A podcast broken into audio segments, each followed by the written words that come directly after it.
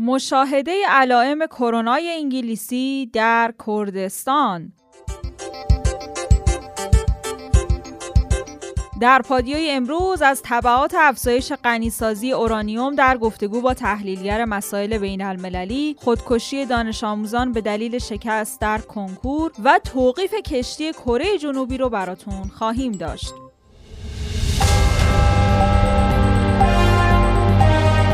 همونطور که می‌دونین ما هر روز ساعت 8 شب خبرهای مهم روز رو به صورت تصویری براتون در یوتیوب رادیو پادیو منتشر می‌کنیم. برای اینکه بتونید ویدیوها رو از اونجا بگیرین زدن دکمه subscribe و زنگوله رو فراموش نکنین. لایک و حمایت شما باعث دلگرمی ماست. لینک یوتیوب رو هم در کپشن براتون قرار دادیم. سلام من زهرا عدی با خبرهای مهم امروز همراه شما هستم.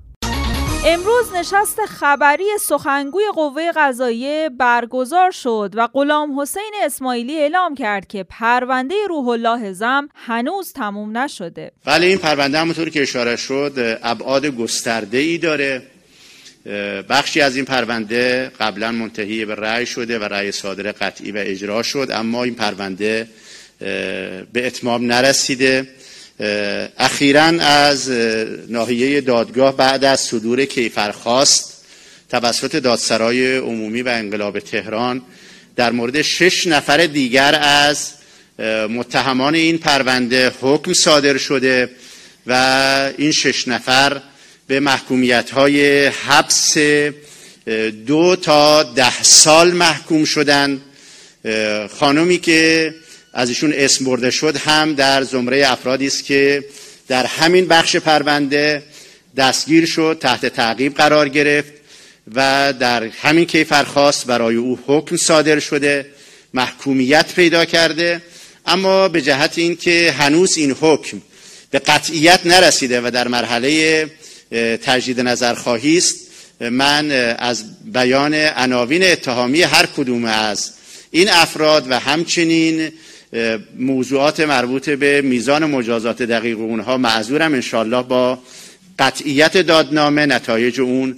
اعلام خواهد شد. اگر یادتون باشه سال گذشته و بعد از دستگیری روح الله زم فردی به اسم شیرین نجفی در مصاحبه با یکی از شبکه های فارسی زبان خارج از کشور در مورد روح الله زم به آمد نیوز صحبت کرده بود. غلام حسین اسماعیلی سخنگوی قوه قضایی گفته در پرونده روح الله زم شش نفر به زندانهای دو تا ده سال محکوم شدن از جمله شیرین نجفی که الان در زندانه. سخنگوی قوه قضایی حکم پرونده بابک زنجانی رو هم اعلام کرده و گفته بابک زنجانی به مجازات کیفری و استرداد اموال محکوم شده و تمامی اموال داخل کشورش توقیف شدن.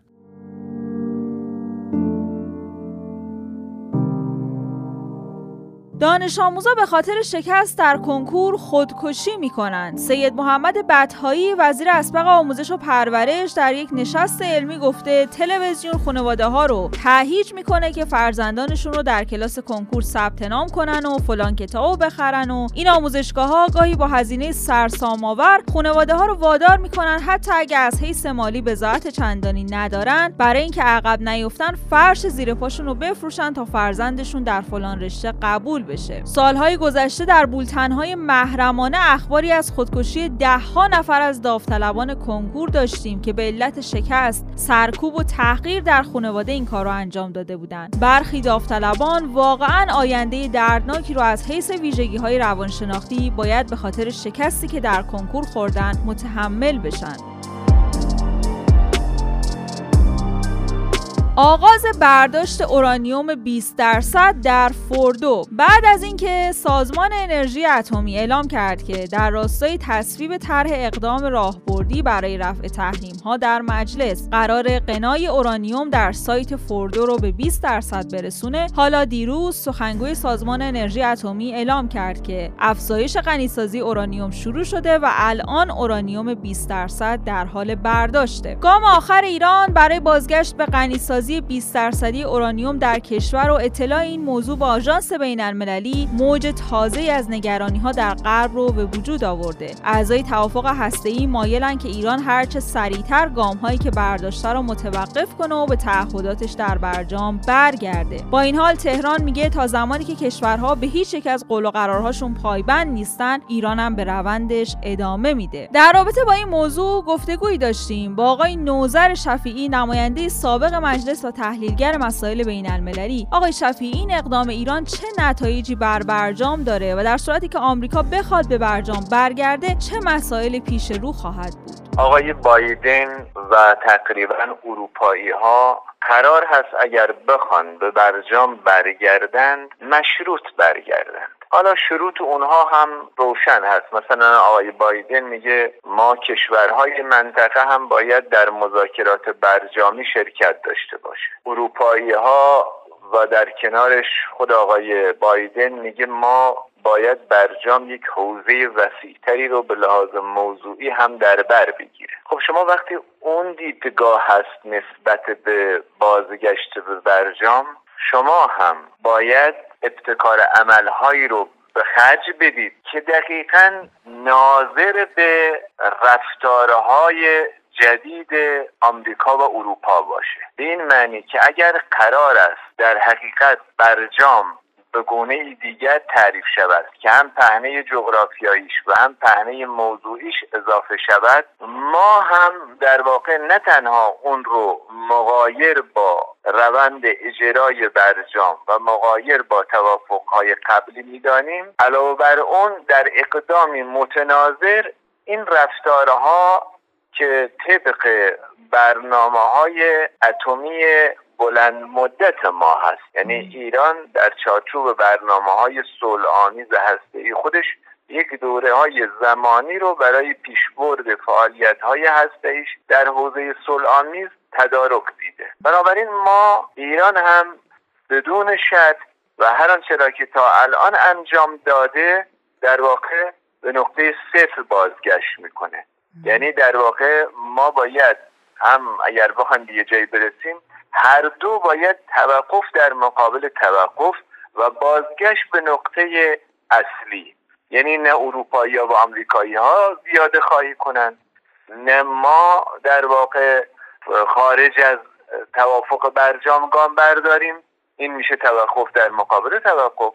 و بازگشت به نقطه صفر یعنی از جایی که برجام در واقع منعقد شد و هر کدوم از کشورها شروع کنند به انجام تعهداتشون این می‌خوام بگم این یکی دستاورد هست که به نظر میاد قدرت چانه ما رو در مقابل غربی ها افزایش ببینید آمریکایی ها اصطلاحا میگن ری نگوسییشن یعنی مذاکره مجدد درباره برجام. توی این مذاکره مجدد یعنی برجام باید به لحاظ افقی و عمودی دستخوش تحول بشه. به لحاظ افقی یعنی کشورهای منطقه که منظور کشورهای عربی منطقه است. در مذاکرات حضور پیدا کنند. و اون تغییر عمود یعنی ما باید موضوعات دیگری رو هم در چارچوب برجام ببنجونیم که این موضوعات عبارت است در بحث موشک های ایران و بحث نفوذ منطقه ایران. اینکه ما از پیشت صحبت می‌کنیم یا از شرط صحبت می‌کنیم شرط آمریکا برای بازگشت برجام منظور این هست. بحث 20 درصد دقیقا کاهش تعهدات برجامی ما هست. هیچ و به هیچ عنوان هم به معنی نقض برجام نیست. ممنونیم از آقای نوزر شفیعی نماینده سابق مجلس و تحلیلگر مسائل بین المللی که وقتشون رو در اختیار ما گذاشتن. توقیف کشتی کره جنوبی. روز گذشته یک منبع مطلع در سازمان بنادر و کشتیرانی اعلام کرد که یک کشتی در خلیج فارس با پرچم کره جنوبی در حال حرکت بوده و به دلیل ایجاد آلودگی زیست محیطی توقیف و برای رسیدگی به تخلف انجام شده به یکی از بنادر ایران هدایت شده. این کشتی حامل 7200 تن اتانول بوده. دبیرکل انجمن کشتیرانی و خدمات وابسته ایران هم گفته کشتی کره تخلف ایجاد آلودگی آب دریا داشته و باید خسارت وارد شده به محیط زیست رو اعلام کنه. در همین راستا هم وزارت امور خارجه کره جنوبی امروز اعلام کرده که یک هیئت دیپلماتیک از این کشور برای رایزنی درباره شناور توقیف شده کره به تهران سفر می‌کنه. ترامپ با اعلام اینکه شکست در انتخابات رو نمیپذیره گفته دموکراتها کاخ سفید رو تصاحب نمی‌کنن و امیدوارم مایک پنس به ما برای تغییر نتیجه انتخابات کمک کنه.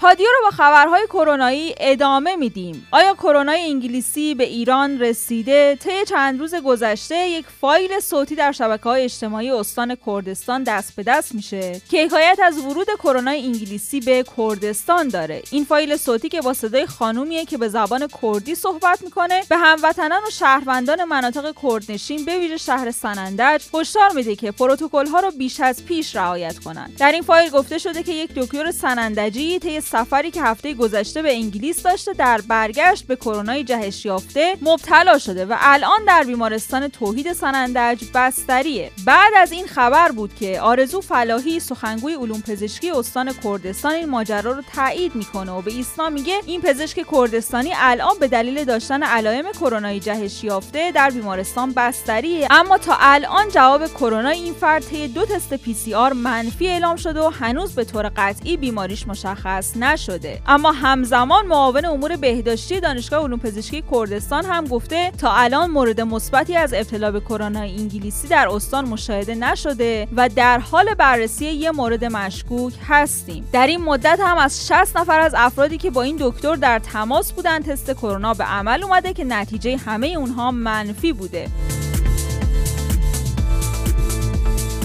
جزئیاتی تازه از واکسن ایرانی کرونا اعلام شده. دکتر پیام تبرسی گفته در حال حاضر یه سایت مجهز برای مطالعه بالینی این پروژه طراحی شده جوری که داوطلبان بعد از تزریق اول و دوم که به فاصله دو هفته است برای هر کدوم به مدت هفت روز و در مجموع 14 روز در این سایت قرنطینه میشن و مورد ارزیابی دقیق قرار می‌گیرن. از اونجا که اخذ مجوز بین المللی زمان بره احتمالا بعد از تایید سازمان های ناظر داخلی و اطمینان از ایمن و موثر بودن واکسن مرحله واکسیناسیون عمومیش در داخل کشور شروع میشه. به عبارت دیگه تزریق عمومی واکسن منوط به تاییدیه سازمان جهانی بهداشت نیست.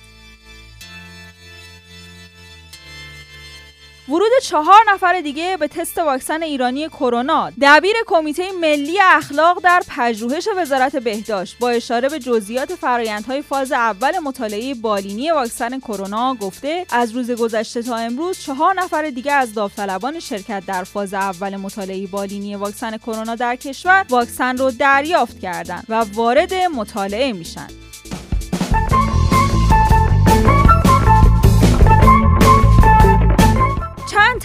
کاربرا در شبکه های اجتماعی نوشتن براتون می‌خونیم. بهرام گفته از موقعی فهمیدم اینستاگرام همش دروغه و چرته که دیدم داداشم پست گذاشته دارم خودکشی می‌کنم ولی کنارم نشسته بود داشت خیار می‌خورد.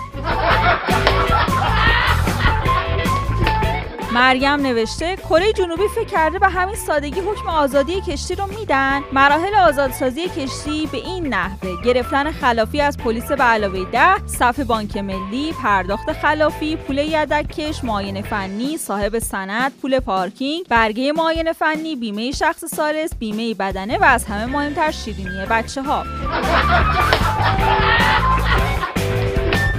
مهرداد گفته ایران یک کشتی با پرچم کره جنوبی رو توقیف کرده. کرونا و مازوت کم بود فقط مونده تو این شرایط با جمونگ و ارتش چوسان قدیم هم درگیر بشیم.